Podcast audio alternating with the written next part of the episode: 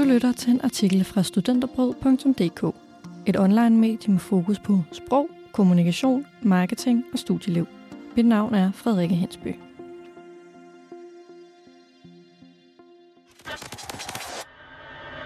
Begynder guide til produktion og præproduktion og produktion af video. At lave video er ligesom med så mange andre ting. Du bliver nødt til at have forberedt dig, inden du går i gang. Hvis ikke du er forberedt, når du skal ud og filme, kan du ende med at komme hjem med for lidt materiale, dårlig lyd eller småfejl, som ikke kan reddes i postproduktionen. For at du kan lave den bedst mulige video, er dagens artikel derfor en begynderguide til dig, som skal lære at lave video. Storyboard. Et storyboard er i bund og grund en samlevejledning til din video. Det kan enten være en tegning eller grafikker, som viser, hvordan videoen take for take i sidste ende skal se ud. Selvom du har et storyboard, vil du nok blive overrasket over, hvor meget materiale, der faktisk skal bruge for at lave en video. Mange nybegyndere ender som regel med at komme hjem med for lidt materiale. Optag derfor hellere for meget end for lidt, så du har noget at vælge imellem, når du skal til at redigere. Det er ikke altid nødvendigt at have et storyboard, men nogle gange er det nødvendigt, hvis ikke der skal improviseres for meget. Udover det er det også bare godt at have ved hånden, så du ved, hvad du skal filme og fra hvilken vinkel. I sidste ende er et storyboard derfor også med til at spare dig tid.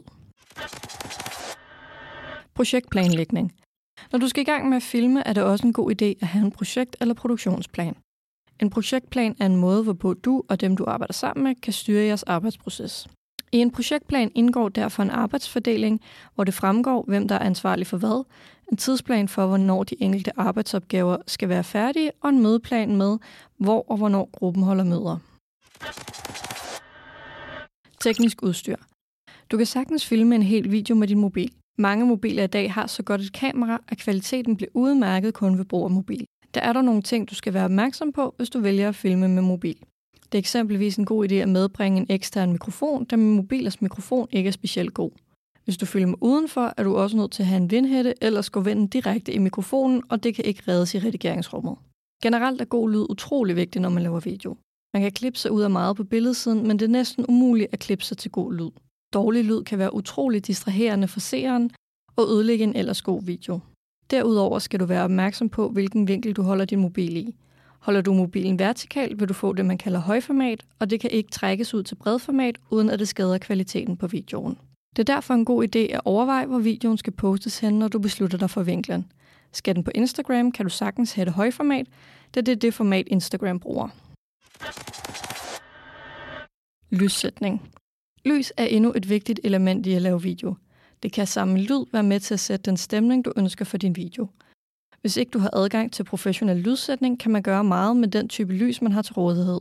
Du kan eksempelvis rykke rundt på lamper, så du får en dunkel scene. Du kan også sætte et hvidt stykke papir foran en lampe for at skabe koldt lys mod den genstand, du ønsker, der skal fokuseres på. Når du nybegynder i at lave video, er det godt at have en mente, at det ikke nødvendigvis bliver knivskarpt første gang. At lave video er på mange måder en trial and error proces, og man bliver kun bedre, jo flere gange man gør det. Man kommer dog langt med lidt planlægning, og så skal det tekniske håndværk nok komme hen ad vejen. Du lyttede til en artikel fra studenterbrød.dk. Like, subscribe og del. Mit navn er Frederikke Hinsby. Tak fordi du lyttede med.